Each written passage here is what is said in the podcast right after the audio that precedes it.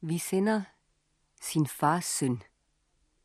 En montage om tre mennesker, der gik fra hinanden, men ikke kunne skilles. En mand, hans kone og deres søn. Sønnen er Christian Stentoft. Han har lavet montagen her. Manden er revyforfatteren og komponisten Åge Stentoft, der boede de sidste 32 år af sit liv i Spanien. I montagen læses hans breve af Fritz Helmut. Og kvinden, som han kaldte Fuxi, var hans kone, hans elskerinde og mor til deres søn.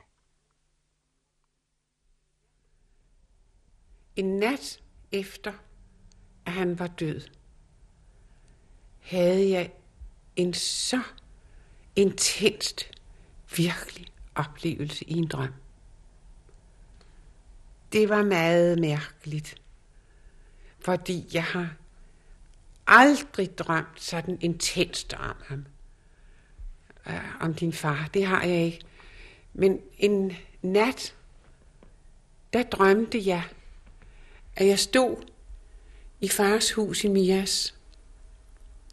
Og jeg stod, og det var simpelthen så tydeligt, hvad der skete.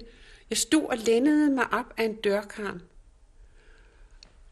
Og han sad og spillede, og med sine manchetter, som altid var uden for hans, hans ærmer.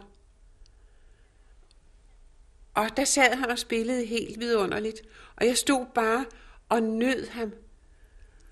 Men pludselig så faldt han ganske langsomt over sit klaver. Og så gik jeg hen til ham og tog ham i hans krøllede nakke, og jeg var klar over, at han var død. Og der kunne jeg pludselig give ham al min kærlighed. Min sorg over, at han var død. Min kærlighed, og tage ham i håret, og, som var krøllet, og, og holdt om ham med al den tilladte kærlighed, som jeg gik fra, på grund af, at jeg ikke kunne leve sammen med ham. Og der tænkte jeg på, hvor må du have holdt af ham.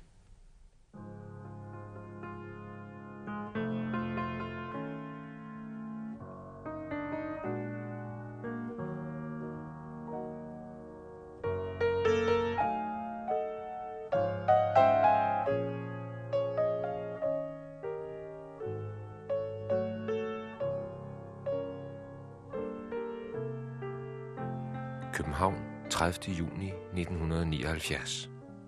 Kære elskede far.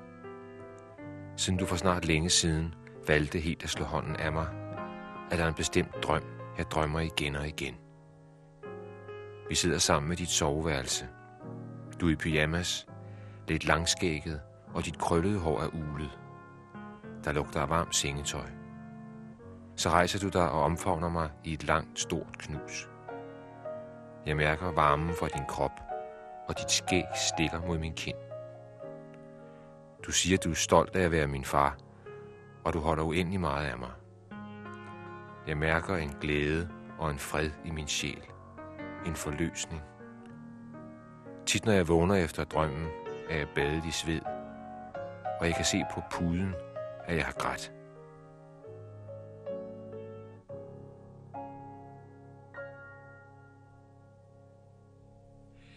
Øh, jeg kan huske, men det fik jeg aldrig sagt, desværre.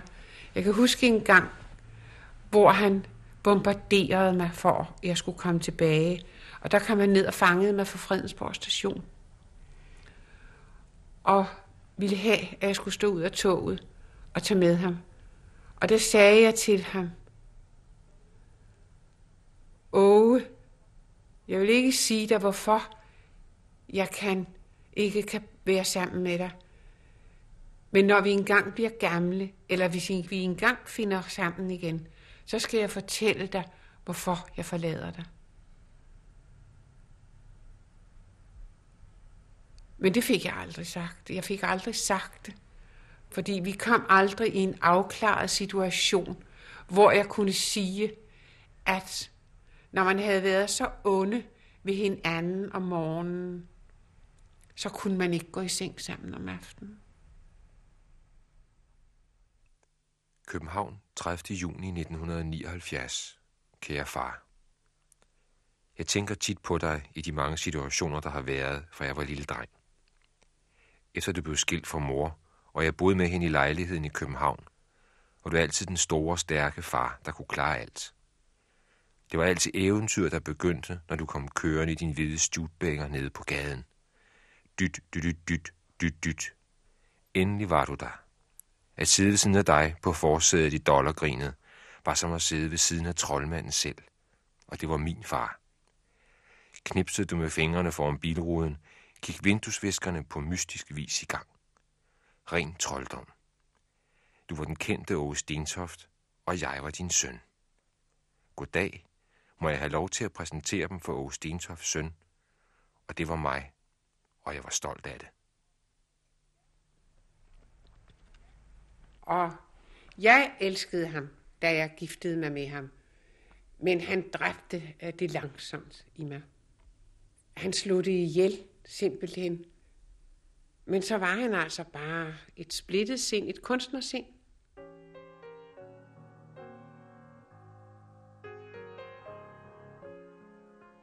Fordi han elskede mig. Han har også elsket dig, og han har også været forfærdelig ond mod dig. Forfærdelig ond mod dig.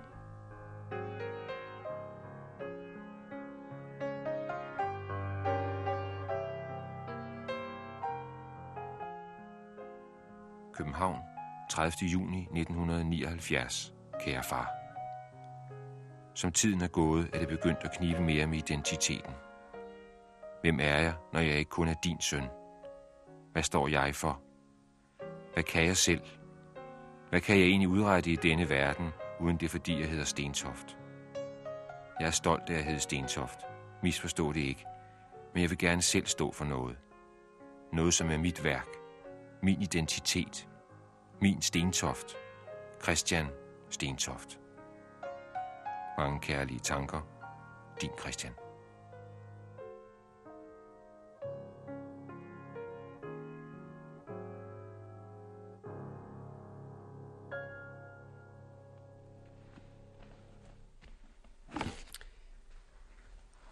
Er et helt liv i den skrudsøjsæske.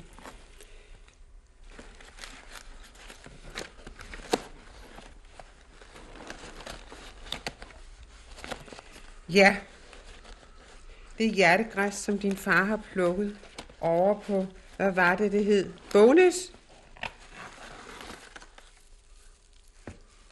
Det ser ikke ud, som da det blev plukket, men det er der.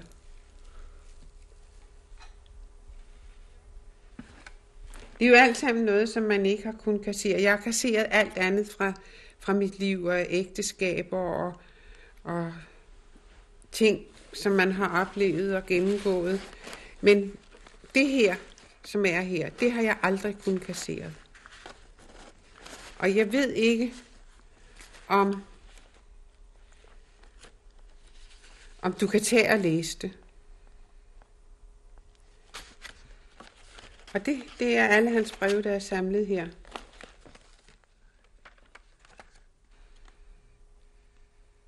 København, 28. april 1981. Kære elskede far. Jeg har nu gennem længere tid sendt dig adskillige breve, men intet hørt.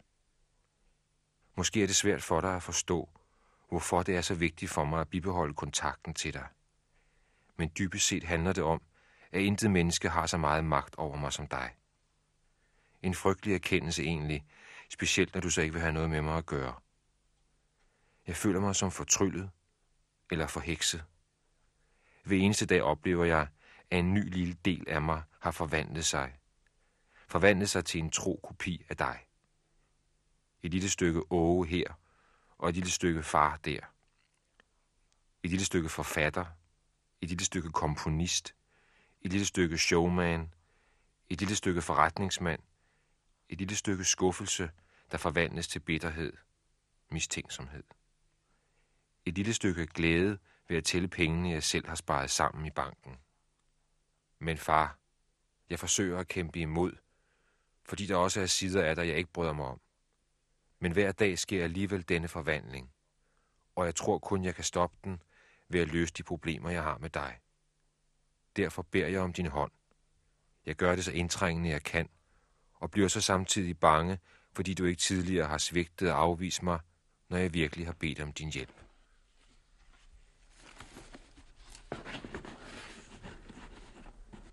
Ja, det er din, for, din far. Det allerførste brev, jeg fik fra din far. Og jeg har sørget været så ordentlig, så jeg har skrevet nummer et på. Der står, tusind tak for en yndig aften. Hvor var du sød, og Gud, hvor var det svært. Der har jeg været lidt stedig. Ringer til dig, Oh. Tusind tak for en dejlig aften. Hvor var du sød, og Gud, hvor var det svært.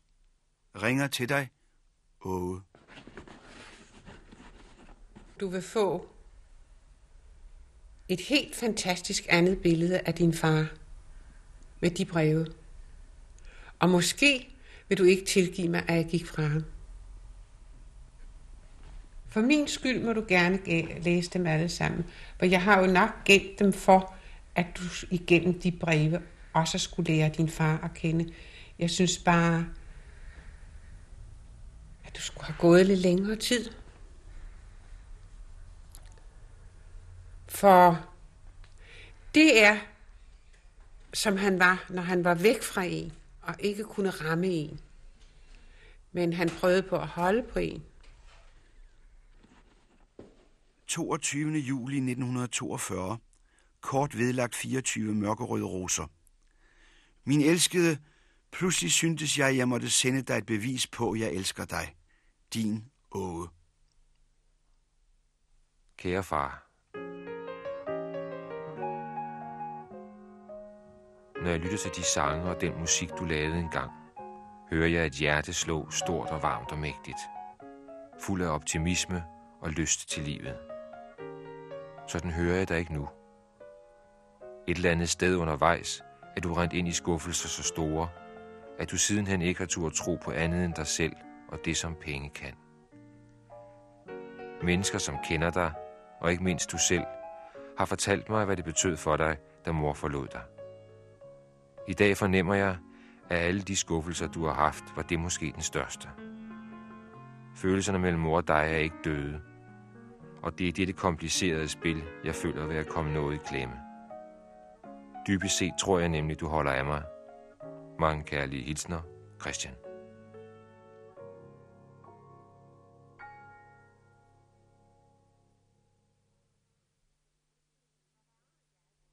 Hvad var jeg? Vi skulle øh, på sommerferie, og øh, vi havde lejet et hus sammen, øh, der hed Elverkrat i Rørvig.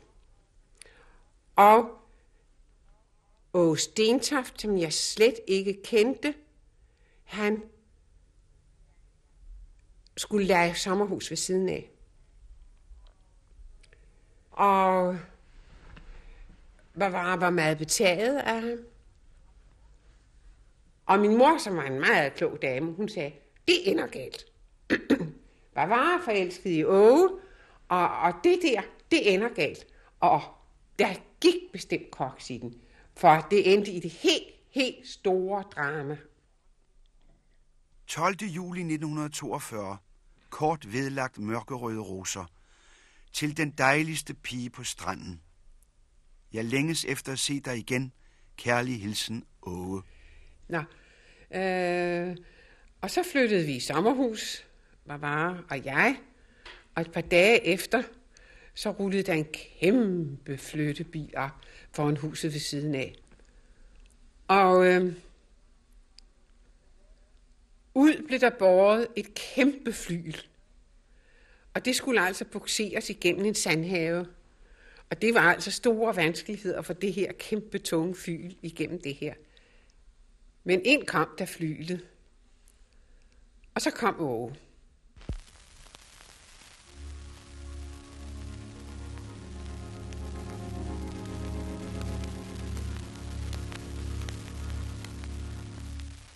Will this be moonlight? Nothing but moon. Be gone when the dawn comes stealing through?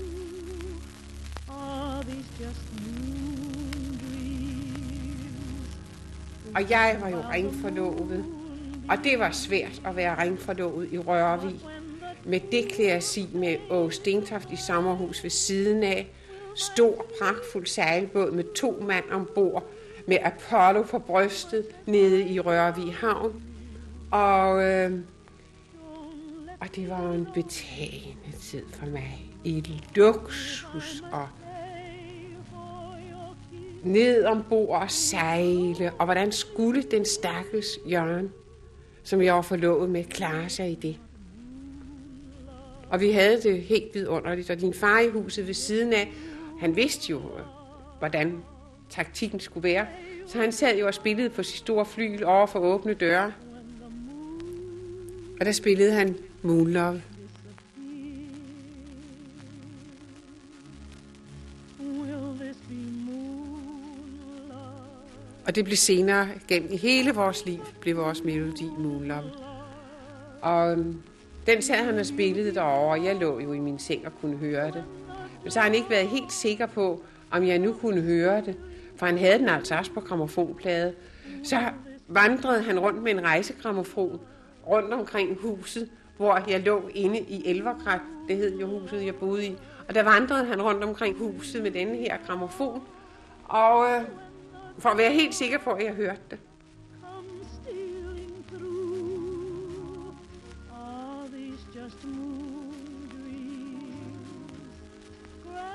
Og næste dag, da jeg var nede i søen, så gik han ind på mit værelse, og der, han vidste, at jeg skrev dagbog hver dag, og jeg har den, og jeg har også noderne. Og så gik han ind, øh, ind på mit værelse og fandt min dagbog, som lå under hovedpuden jo. Og der skrev han så noderne Moonlove. Og under det, der skrev han til en, som forstår, hvad disse noder betyder.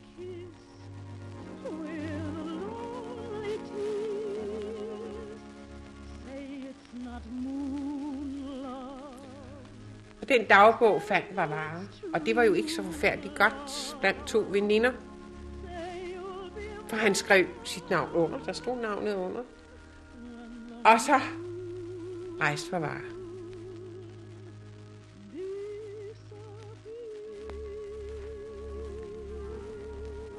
Så rejste jeg også. Og så rejste Åge og flyet også fra Rørvig, og så var den sommer slut.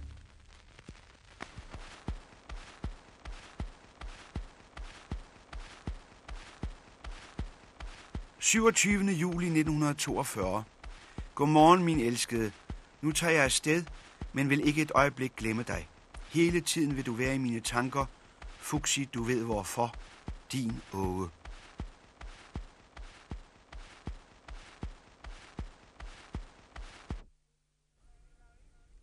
Men det var jo ikke slut for mig. Og for Åge belejrede mig jo på en måde, som jeg aldrig havde været vant til. Og jeg var jo stadigvæk ring på låget. Det var jo ikke én blomst, det var jo 10 orkideer, der blev sendt til mig, og det var jo æsker og chokolader, og det var taxaer, der blev sendt ud med breve morgen, middag og aften fra din far, og, og det var hvide frakker, og, og det er mærkeligt, for jeg har jo ikke været helt dum dengang. Fordi jeg hævede jo min forlovelse. Men jeg har skrevet i min dagbog, du gør et helt forkert valg her, og du kommer til at angre det. Men jeg kunne ikke gøre andet, fordi jeg var bare så forelsket i din far. East African Hotel, Nairobi, 26. oktober 1946. Min egen elskede Fuxi, dette er en bryllupsdagshilsen, for vi har nu været gift i to år. I dag drager vi ud på safari, og det øs regner. Tak for dit telegram. Jeg forstår stadig ikke, hvorfor du kun har skrevet et brev til mig. Jeg er urolig for, at der er et eller andet i vejen. Nu drager jeg imidlertid ud for at optage denne store safari-film. Nu eller aldrig. Kære lille Fuxi, jeg elsker dig højt og længes grusomt. Tak for de to år. Hils Christian, din Åge. Når Åge skrev musik, så kom det jo sådan helt spontant, hvis han ventede på noget, eller ventede på nogle mennesker, så satte han sig ned, og så kunne han trylle sådan en, en melodi ud. Og det foregik jo altid i sidste øjeblik, hvor, hvor Arvid Møller eller Mogens Dam sad i den ene ende af telefonen, øh, og, og, så, og så lå vores telefon på flylet, og så sad far og spillede, så de kunne høre melodien, og så de kunne, kunne skrive ordene, for det var altid i sidste øjeblik, hvor den skulle afleveres på teatret til, til dem, der skulle nå at, at, at lære den. Så mange gange så spillede han den ind i, i telefonen sådan til dem, der skulle sidde og skrive ordene til den. Øh, sådan foregik det mange gange med de melodier. Og han, han, han påstod selv, at han var bedst, når han, når han barberede sig om morgenen til at finde en melodi. Og mange gange kunne han også gå ned lige bagefter og, og spille den.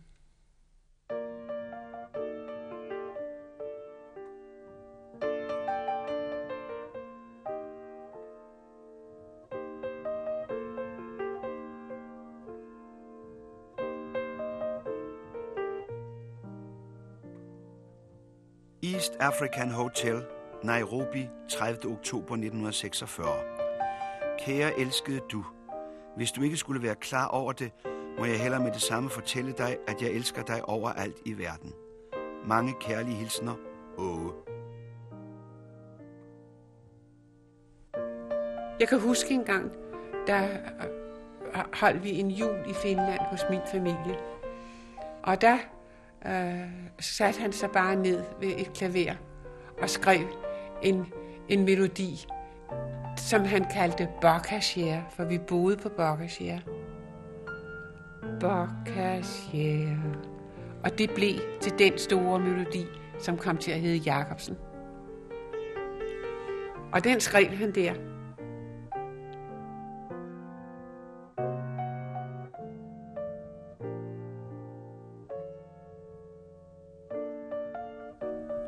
Det var sådan en, en stråtæk bygning, hvor der var lavt til loftet.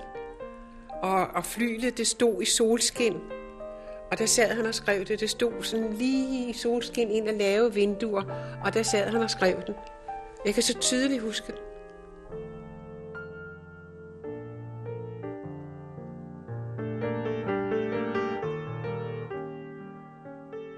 East African Hotel, Nairobi 9. Kære elskede Fuxi, tusind tak for de to år, der er gået. Jeg længes vanvittigt efter dig og Christian, din Åge. Men ægteskabet gik ikke godt. Han kunne kugle en ned fuldkommen. Altså, jeg vidste, at han elskede mig, for det gjorde han. Men der boede noget helt forkert i ham også. Han var åndelig barsk. En gang vi skulle ud til middag, og, og jeg var gravid, og jeg var stor, for, for du vejede 10 pund, da du blev født, så jeg var meget stor. Og, men jeg havde virkelig gjort mig pæn, og følte mig pæn.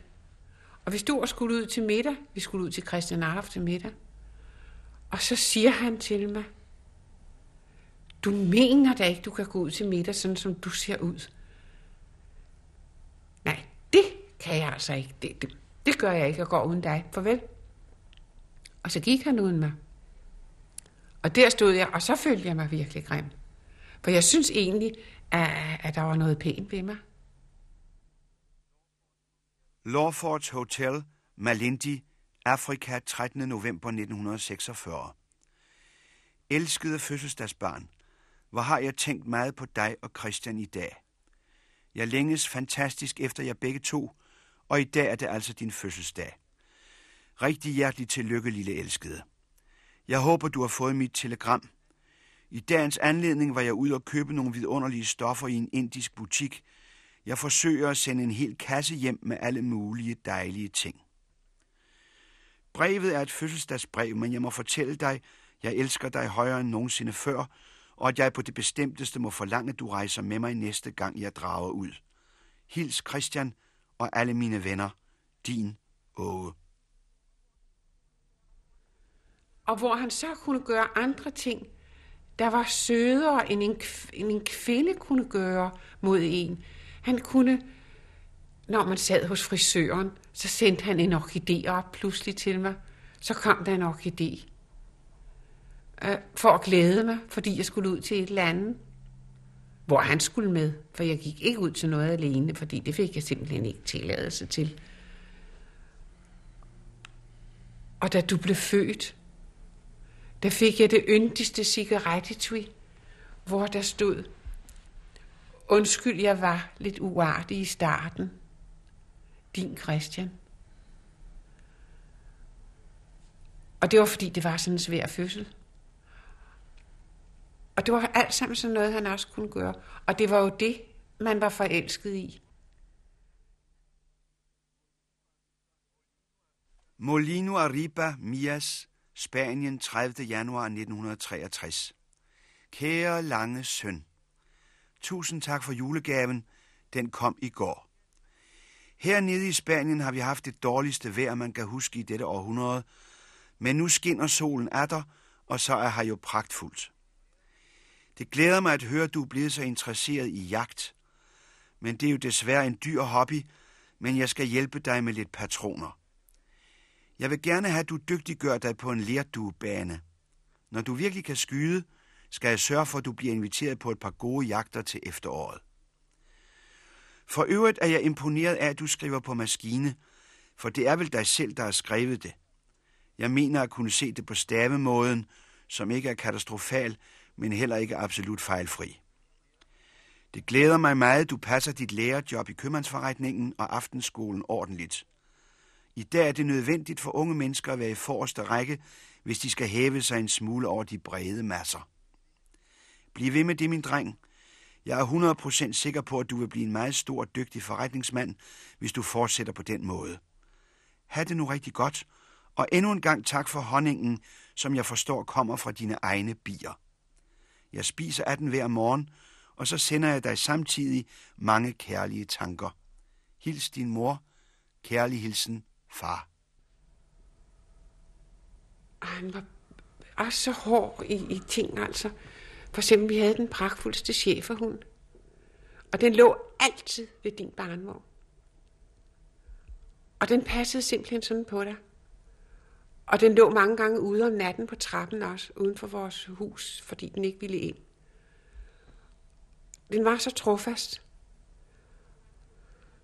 Og den var kun en to-tre år. Men pludselig, så havde han hørt et eller andet sted, at chefer hun kunne være farlige. Og så forlangte han den aflivet. Og det var helt uden grund. Den havde aldrig gjort noget. Og, og, og, og, og den elskede mig. Han var jaloux på den. Den elskede mig. Den fulgte mig. Når jeg rejste mig, så fulgte den mig overalt. Den elskede mig. Det var en form for jalousi, at vi ikke skulle have den hund længere. Og den blev aflivet. Den blev aflevet. Samme dag, han havde bestemt det, så blev den aflevet. Vores gartner tog ud med den på Landbohøjskolen og kom hjem med halsbåndet og snoren. Molino Arriba, 21. i 7. 66. Kære unge mand, min elskede dreng. Nu har du været ude i verden og prøvet at baske lidt med vingerne. Jeg kan forstå, at der har været problemer på sprogskolen, jeg sendte dig på i Frankrig, men forhåbentlig også mange glade timer. Ellers skulle fanden der stå i det. Du har meddelt mig, at du fortsat gerne vil lære sprog, og det ved du jo, jeg synes er en god idé. Der skal bare være fornuft i tingene. Du er en velbegavet ung mand, men vi må jo indrømme, at du ikke ligefrem er nogen bogorm. Men sådan har det formet sig for mange store forretningsfolk. Både A.P. Møller og direktøren for ØK har offentligt udtalt, at det gik dem meget dårligt i skolen. Men de var gode sælgere, og derfor nåede de i top. Du har en strålende praktisk sans, og du er også forretningsmand. Derfor vil det gå dig lige sådan. Jeg kommer hjem i midten af august, så kan du og jeg i fællesskab snakke om tingene og tilrettelægge din fremtid. Jeg vedlægger 300 kroner. Det ligger vist lidt tungt med økonomien hos din mor. På hjerteligt gensyn, far. Jeg gik jo fra din far, fordi det var ikke til at, at, at leve sammen med ham. Og øh, så flyttede jeg ind i en lejlighed på Karl Nielsens Allé, og den indrettede han helt fantastisk til mig. Hvid spisstue og soveværelser. Simpelthen så lækkert. Og øh, jeg blev gode venner med naboen overfor, og hun fortalte mig altså, hvor nysgerrig hun havde fulgt med i det her nøglehul, der var Stensaft. Han, han var kendt dengang, ikke? Nå, og så kom jeg jo dagen efter og flyttede ind med dig. Og øh, så har jeg altså gjort noget om aftenen, som ikke passede Åh, din far. Og så kom flytfolkene næste dag og hentede det hele igen. Og hun, hun blev helt forvirret, fordi der blev alt båret ud igen. Tæp og stol og alting blev båret ud igen. Og, og selv øh, peber- og saltskålen, den blev tømt ud på køkkenbordet i sådan nogle små bunker, hvor det hele det blev hældt ud. Og vi havde ikke engang lampe. Mormor, hun måtte komme med, med en lampe om aftenen og se, det var jo netop lige frygteligt, fordi han har haft det af helvede til den aften, hvor han sørgede for, at vi ikke havde noget som helst. Men så kom det hele dagen efter igen, og der blev hun altså helt forvirret hende over i hullet. Og så det hele det flyttede ind igen dagen efter, med tæpper og møbler og sofaer og alting.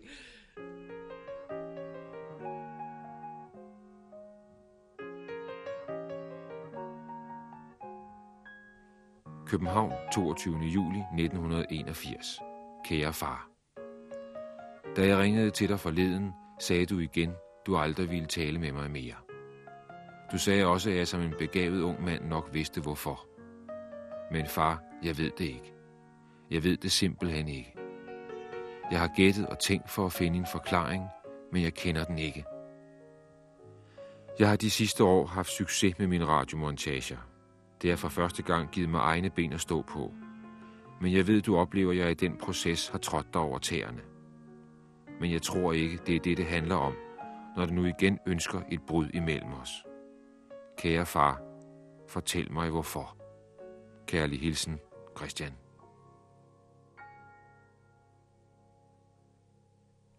Taj Mahal Hotel, Bombay, 20. november 1950. Elskede Fuxi, blot disse linjer for at bede dig omgående sende en tegning af din største fod, eller allerbedst en tegning af begge fødder med de forskellige mål angivet. Jeg har fundet en kinesisk skumar. Han laver de mest bedårende sandaler og sko, du har set. Jeg skriver langt brev til dig i aften. Glem mig aldrig. Hils alle, specielt Christian. Kærlig hilsen, din Åge. Men jeg synes, for mit vedkommende, og for der er nogen, der skal kunne forstå mit frem og tilbage, og efter jeg var gift igen og havde fået barn, så levede vi stadigvæk sammen, din far og jeg. Og efter han havde været gift igen og fået en søn, så levede vi stadigvæk og havde behov for hinanden. Jeg havde sikkerhedsnet altid med ham. Og, og han ringede, når han var død ulykkelig. Øh, da My Fair Lady pludselig blev taget af plakaten, og der var premiere om en time, og, og, og der var, stod vi hjemme i Karl Nielsens Allé. Du, du gik på kostskole og havde fået fri, og glædede dig sindssygt til premieren på My Fair Lady. Og du var i gala og uniform, og jeg var klædt pænt på. Og så ringer far. Fuldkommen smadret. Premieren øh, er aflyst og at det vil blive sagt i radioen, og Ingeborg Brems er syg.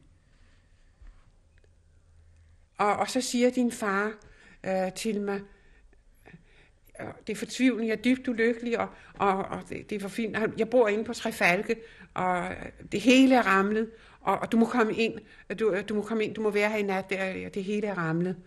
Øh, og øh, du står der og bliver dødked af, at din far er ulykkelig.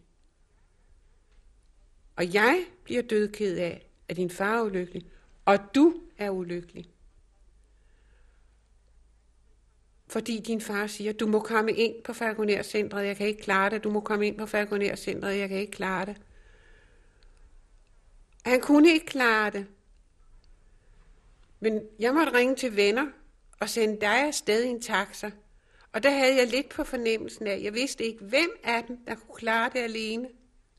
Om det var dig, eller om det var far. Og det var alle de situationer, han satte op, der gjorde, altså kunne jeg ikke elske. Så kunne jeg ikke. Når jeg vidste, at du var smart og ked af det, så, så kunne jeg ikke så kunne jeg ikke tage en. Jeg tog en, men jeg kunne ikke være 100%, fordi jeg vidste, at du sad og var ked af det, fordi at far var ked af det. Taj Mahal Hotel, Bombay, 6. 11. 1950. Kære, yndige kone, dejlige Fuxi. Min elskede, vi har nu været gift og skilt i seks år. Jeg elsker dig højere end nogensinde. For hvert år, ja for hver dag, der går, kommer jeg til at holde mere af dig. Du er mit et og alt, og det er mit inderlige håb, at intet i verden må kunne skille os ad. Vi hører sammen, du og jeg, ikke Gitti. Når jeg tænker tilbage på de år, der nu er gået, skammer jeg mig over de mange gange, jeg har været ond mod dig. Hvor har jeg dog båret mig forkert ad, når mit temperament løb af med mig? Og hvor har du altid været en god kone? Enestående var du i modgangens mange og lange timer. Jeg fatter ikke, hvordan jeg så ofte har kunnet glemme, hvor meget du har betydet og altid vil komme til at betyde for mig. Elskede du, tilgiv mig og prøv at holde ud et stykke tid endnu. Så skal jeg nok blive i stand til at byde dig den tilværelse, du fortjener. Hils vor dejlige søn fra mig, og fortæl ham, at far længes forfærdeligt efter både ham og mor, fordi far elsker sin kone og sin søn. Jeres billeder står på mit bord, og hver dag siger jeg godmorgen og godnat til dem. Min egen elskede, glem mig ikke. Jeg elsker dig overalt på jorden. Kærlig hilsen, din Åge. Og det var sådan nogle situationer, der ustandsligt blev bragt mig ved, at når jeg skulle være glad med din far, han ringede og sagde, at du, vi flyver til Paris om en time. Og så øh, sagde jeg ja, for det var sgu skideskægt. Og så råbte du efter mig, fordi du var død fortvivlet over, at jeg tog afsted igen. Jeg ønsker, du falder ned og slår dig ihjel, fordi du tager afsted. Jeg, jeg efterlød altid en ulykkelig for at have det godt selv, for din far havde aldrig behov for mere end mig. Så øh, tog vi til et eller andet sted, hvor vi lige så godt kunne have været tre som to. Så var vi bare altid kun to. Han havde heller ikke behov for, at der var mere end mig i, i, i, i vores hygge. Han havde ikke behov for, ja, han elskede dig. Det kan lyde øh, som om, at han ikke holdt af dig. Men han, han, du gik ikke ind i det arrangement, som han havde med mig. Valby, 23. december 1981. Kære far. Det er lille juleaften. Sneen ligger tykt overalt i Danmark. Jeg har igen fundet en fred med mig selv, og vil blot fortælle dig om den glæde, jeg føler ved, at en meget svær periode i mit liv nu syntes at være afsluttet. Den periode, hvor du helt afviste mig og nægtede at tale med mig. Jeg er blevet rådet til at droppe dig, men det kan jeg ikke. Måske det er et valg, jeg har gjort, at jeg for alt i verden ikke ville miste kontakten til min far. Koste hvad det vil, og det er det gjort. Du betyder fantastisk meget for mig. Husk det. Og du har et våben så stærkt i din hånd, at du sikkert ikke er klar over det. Nemlig min angst for igen at miste kontakten til dig. Tænk på, at jeg ikke er taktiker, ikke er en forretningsforbindelse, men en søn af dit eget blod. Og mine følelser over for dig gør mig ganske ubeskyttet, når du fyrer en bred side af. Kære far, lad det aldrig ske igen. Rigtig glædelig jul og godt nytår. Hans far har Holbæks største manufakturforretning. Og de bor i et meget stort velhaverkvarter, øh, lidt uden for Holbæk, langs med vandet. Jeg kan ikke huske, det hed noget Strandparken eller sådan noget lignende. Og der lå de rigeste huse. Og der boede han med sin mor og sin far og øh, sine øh, to søskende og en lillebror. Og han var meget strengt opdraget. Øh, det var sådan, at, der blev krævet meget af ham allerede som barn. Og hvis han mødte sin far øh, på gaden, og faren ikke havde nået at se ham endnu, så gik han over på den anden side for at undgå at møde ham. Og så sker der altså det, at faren, han krakker ved Landmandsbankens krak. Mister alt. Og øh, det gør, at de må flytte fra huset. Og ja, de, de ejer intet. Intet simpelthen. Og øh, din fars far, han satte sig ned i sin stol. Og der blev han siddende i næsten en måned. Og gik ikke i seng. Han spiste ikke. Og så døde han. Han simpelthen, han græmmede sig ihjel, og der ser han sin far dø af græmmelse over, at han er ruineret, og han skal smide sin familie ud i ingenting, simpelthen. Penge dræbte hans far.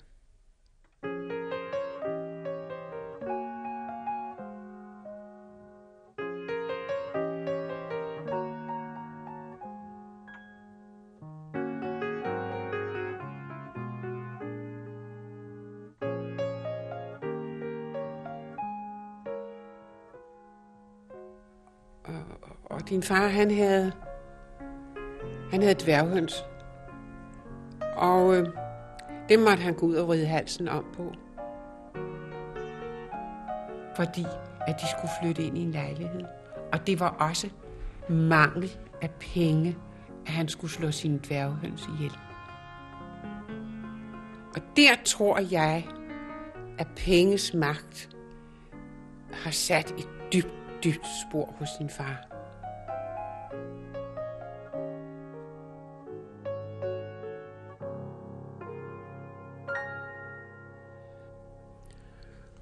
Og din far, han gik på Stenhus Kostskole. Og var meget, meget dygtig. Og mor gik, hans mor gik ned på Stenhus Kostskole og sagde, at hun havde ikke råd til at have ham gående der længere, fordi de havde mistet deres penge, de havde ikke noget mere, så han, hun måtte have ham over på kommuneskolen. Og så sagde rektor desværre nok, at han kunne gå der gratis. Og han gik i alt sin søsters tøj, undtagen lige kjolerne. Men ellers var det hele også hans søsters tøj. Og derfor siger jeg desværre, for det er strengt på en kostskole, hvor der går bare rige folks børn. Og der havde han også sine nederlag. Du kender ikke de der chemiser, men det er der mange mennesker, der kender de chemiser, hvor der var lærredsknapper uden om nogle jernplader. Og så havde man strømpebånd fra de chemisser, jeg har set haft dem, så havde man strømpebånd fra de chemisser ned i nogle brune lange strømper, man havde på.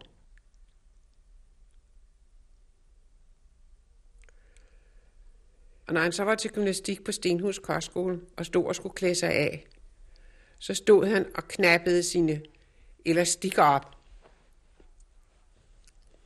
fra strømperne og for livsstykket.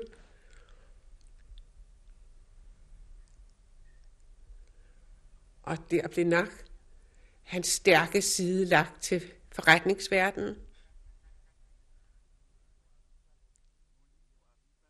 Molino Arriba, Mias, 23. oktober 1985. Kære Christian, dejlige søn. Tak for dine to breve og de presseudklip, som beviser, hvor højt du er nået.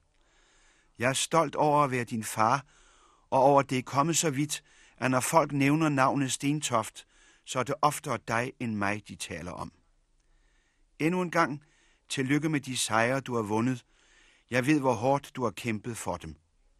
Resultatet glæder mig usigeligt på dine vegne. Selv er jeg stolt.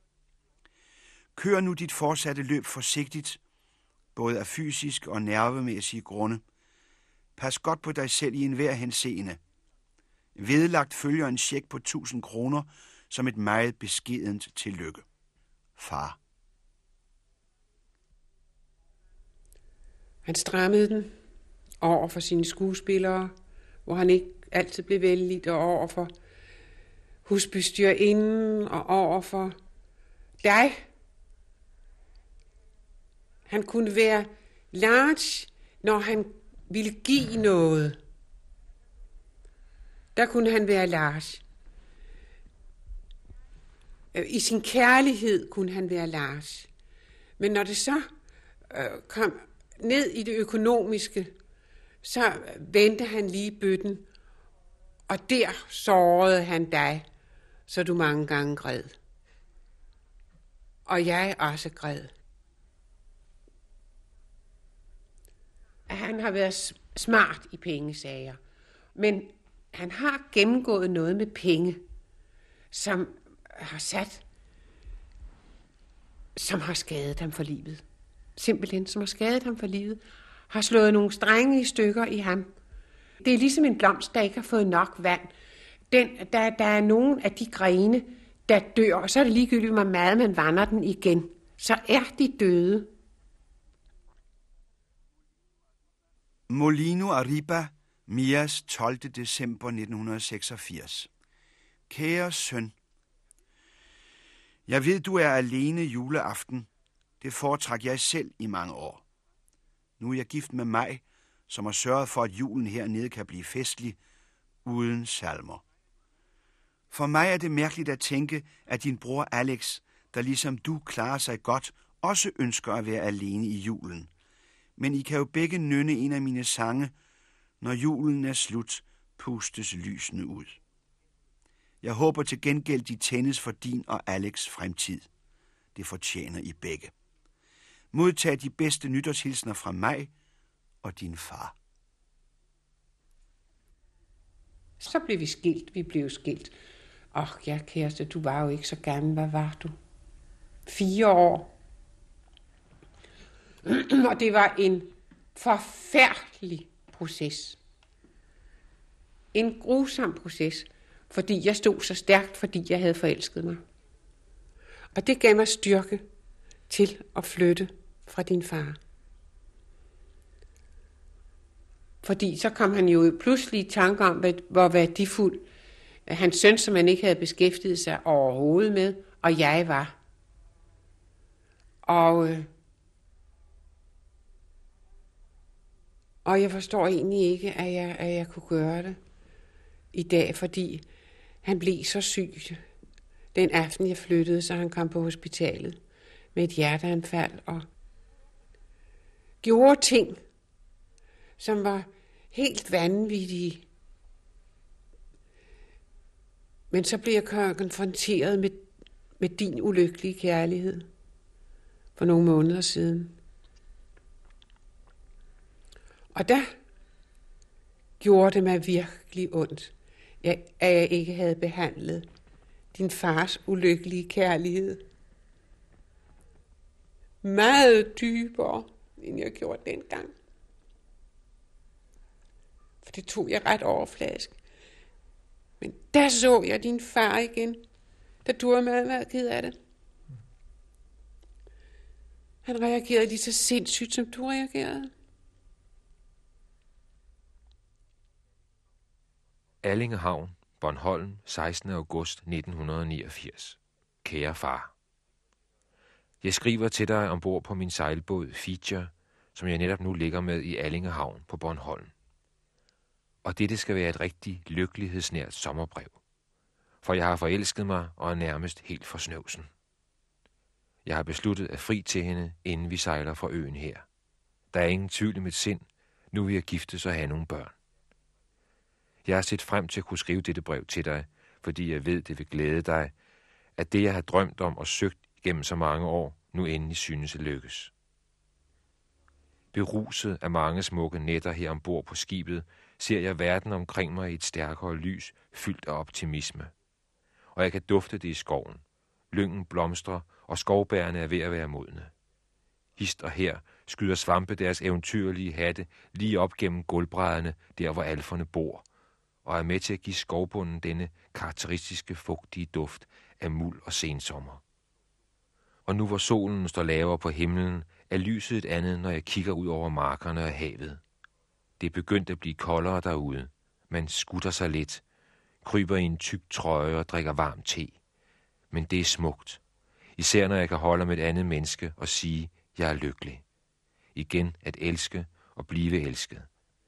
At tappe løs af et uudtømmeligt ocean, der aldrig lader sig tørre ud. Det er lykkeland, og det er lige her og nu det er. Og jeg lover mig selv aldrig at glemme det.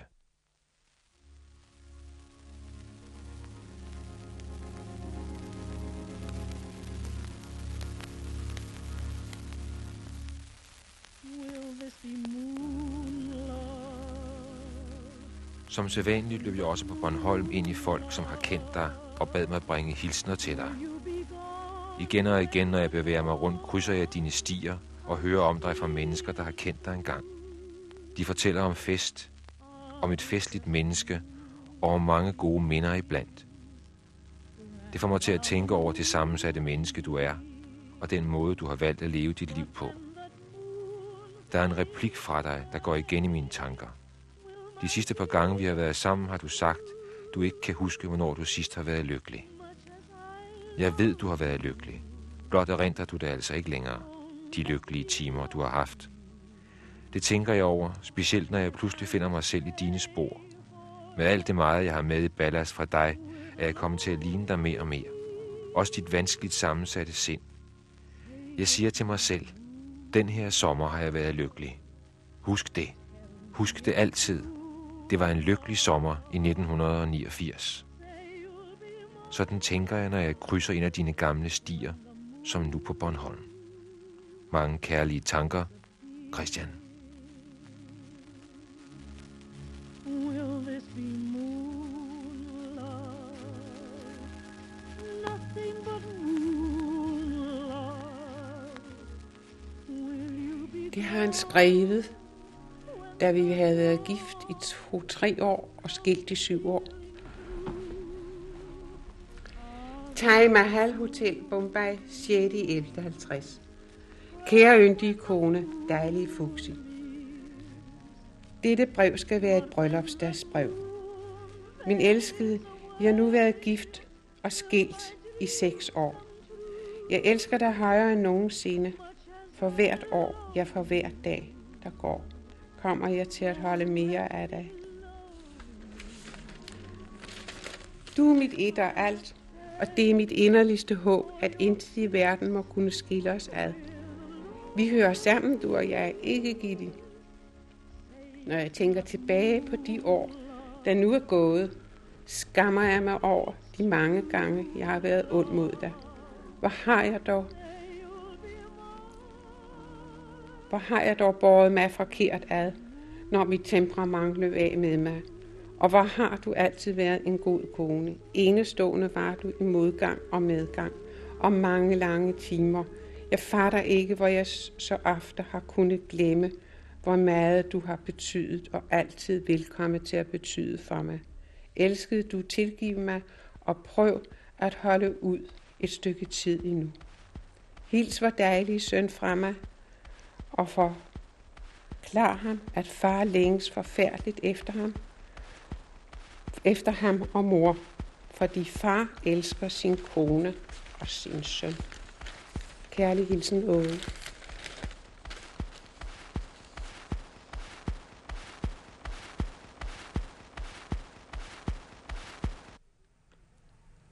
Hvor jeg end stod, øh, så havde jeg altid et sikkerhedsnet. Øh, jeg vidste, at hvis jeg blev meget syg, og måske skulle dø, så vidste jeg, at han ville komme.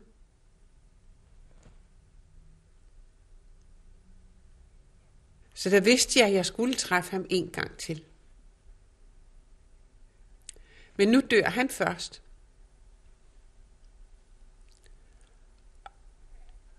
Og så er chancen der ikke. For mange af mine gerninger, de gik ud på, at han kommer og ser, hvor smukt du har fået det, og hvor dejligt jeg bor. Og han, han, han når at komme og se, hvor fint du har fået det, og hvor meget, hvordan du har tjent dine penge, og, og hvordan du har, ja, hvordan du har begået dig. Og det har jeg hele tiden altid regnet med, at det skulle han nå at se. Og det var også en stor sorg pludselig, da han døde, at han ikke nåede at se, hvad jeg havde nået. København, 26. april 1990. Kære far. Jeg ved sgu ikke, hvor meget du har elsket, og hvor meget du føler dig elsket. Måske tænker du, nu hvor du igen fylder år, hvad nytte er det til alt sammen? Du oplever måske at have alt, og have fået alt, hvad denne verden kan give dig, i hvert fald af materielle goder. Men at du ingen glæde har ved at have det. Glæden ved livet måske. Det er ikke så tit, vi ses. Men mange tanker går ofte til dig i Spanien. Kære far, min fødselsdagsgave til dig er den specielle glæde, kærlighed og varme, der kun kan komme fra en søn, der bare er vild med sin far. Jeg ønsker for dig, du må have det så godt som overhovedet muligt. Og du vil give dem, som er omkring dig og som holder af dig, lov til at fejre dig på din fødselsdag. Og du vil kunne nyde, de gør det. De kærligste hilsner og et stort tillykke, Christian. Jeg tror, han døde som en dybt ulykkelig mand. Og bitter. Det tror jeg også. Men han skulle aldrig have været flyttet til Spanien. Aldrig. Jeg ved godt, han gjorde det, fordi han havde et dårligt hjerte. Og det var bedst for ham. Men med Larsen nok igen pengene lidt. og der tror jeg, at han blev en glemt mand, fordi han flyttede. Han, hvis han havde været her i København, var han død meget lykkelig, og hvis han havde levet 10 år mindre. Fordi her havde han hørt alle sine melodier i, i øh, radioen ustandsligt. I, I Spanien var der ikke nogen, der spillede hans melodier. Dem hørte han ikke. Her havde han hørt dem. Der havde han været en husket mand, og han havde fundet på noget at lave. Han var jo gået ind i noget business af en eller anden art. Han havde fået noget. Han var blevet en levende mand. Der, der tog han ned simpelthen og gik på aftægt alt for tidligt, og det blev han bitter af.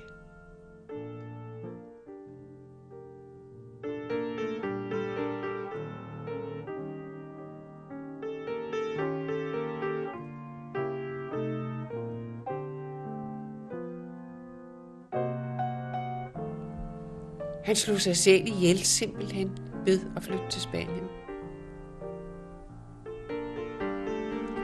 Og troede, han var en glemt mand, hvad han jo slet ikke var. Men han var et dybt, dybt ulykkeligt menneske.